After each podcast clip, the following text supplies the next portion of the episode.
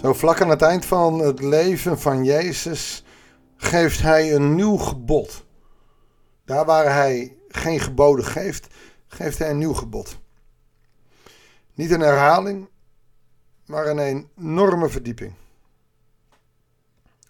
Eentje die wij mensen niet kunnen. Tenzij. Goedendag, hartelijk welkom bij een nieuwe uitzending van het Bijbels. We lezen in Johannes 13.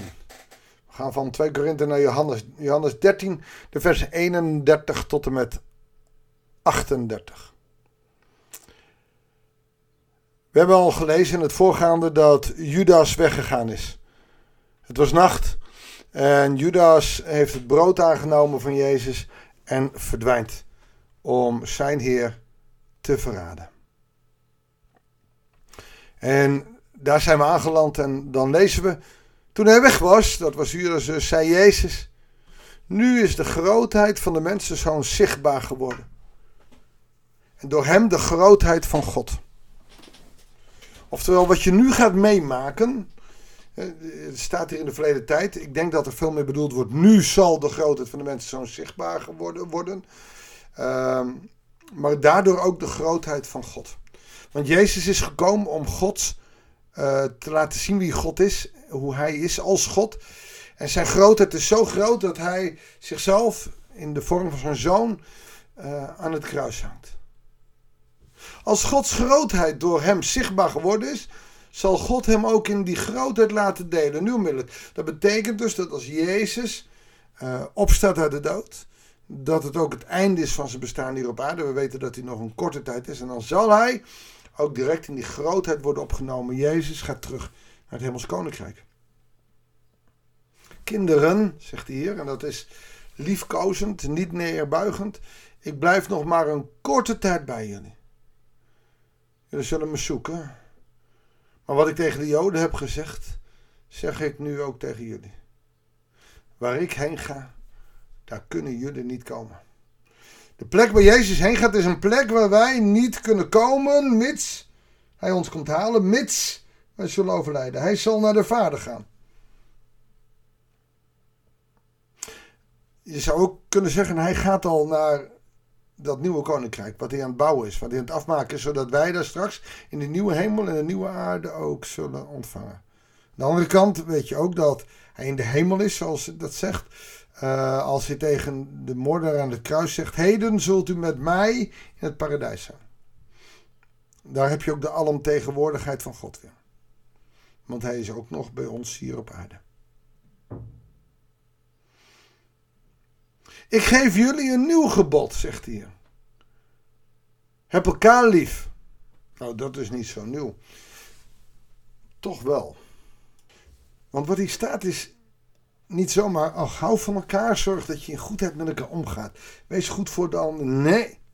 Er staat hier dat jullie hebben lief, agapate, dat komt van agape, zoals ik heb lief gehad jullie. Dat is even in het Grieks.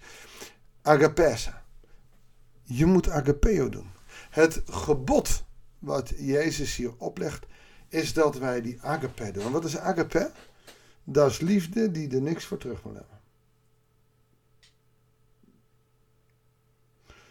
Liefde die niet vraagt, maar alleen geeft. Liefde die niet afhankelijk is van een ander, maar gewoon puur om te geven is. Dat is niet mogelijk. Wij kunnen dat niet. Jezus heeft het gedaan. Hij heeft zijn leven gegeven voor ons. Maar wij kunnen die agapeo nooit doen. Het lukt ons naar onze partners misschien. Als je een goede relatie hebt. Maar Jezus zegt dan, ja, dat is lekker makkelijk om degene die jou lief hebben, lief te hebben. Dat doen de uh, ongelovigen ook. Maar hij zegt, heb je vijanden lief. En dit gaat nog verder. Heb alles over voor je. Heb ik alles over voor mijn vrouw? Ik zeg van gewoon wel. Maar wanneer ik met een pistool op mijn hoofd sta of uh, door het vuur moet gaan, ben ik dan echt zo'n lefgozer? Agapeo is alles wat ik heb aan haar geven. Maar ook aan de vreemdeling. Agapeo gaat zo diep. Dat is een liefde die niet terug verwacht. Dat is een liefde die alleen maar geeft. Jezus heeft ons ons voorgedaan. En hij weet dat wat hij hier van ons vraagt onmogelijk is. Ik weet niet of we het gaan lezen na Pasen. Maar je kent wel dat verhaal na de opstanding. Petrus, heb jij mij lief? Oftewel, heb jij agapeo voor mij? U weet toch dat ik van u, Filia, hou? Heb je me waarlijk lief, Petrus? Ja, heer, ik heb u lief, Filia. Nou, weet je, als je me dan niet volledig, hou dan maar gewoon van me. Hij reduceert het al. Waarom? Omdat Petrus nog niet vol is van de geest. Na Pinksteren kan het ons lukken om zoveel mogelijk agapeo te hebben voor de ander. Zonder God zelf kunnen wij het niet. Zelfs Petrus niet. En toch zegt hij: Het is een gebod. Laat alle anderen maar falen. Dit is mijn gebod: dat jij elkaar, dat gij elkaar lief hebt. Maar wel agapeo. Niet zomaar even een beetje lief hebben. Dat is ongelooflijk moeilijk. Zo moeten jullie elkaar lief hebben. Maar in jullie liefde voor elkaar zal iedereen zien dat jullie mijn leerlingen zijn. Door die liefde, door onze vijanden lief te hebben, door onze uh, geliefde lief te hebben, ook als het even niet gaat. Daaraan zal ons christen zijn te zien zijn. Niet aan hoeveel kennis we hebben, niet aan hoeveel we weten van de Bijbel, maar aan hoeveel wij van elkaar kunnen houden. Kijk eens om je heen in dit land. Want hij heeft het dan ook over vreemdelingen. Kijk eens om ons heen. Natuurlijk, we zijn erg goed aan het helpen nu met de mensen uit Oekraïne. Maar hoe zit het met de bootvluchtelingen? Ontvangen we die nog? De islamieten die uit die landen komen? Kun je daar ook agapeo voor opbrengen? Dan opeens met die vragen wordt het ontzettend moeilijk. Of de baas die ontslagen heeft, of die buurman die het leven zuur maakt. Kunnen wij onze vijanden zegenen?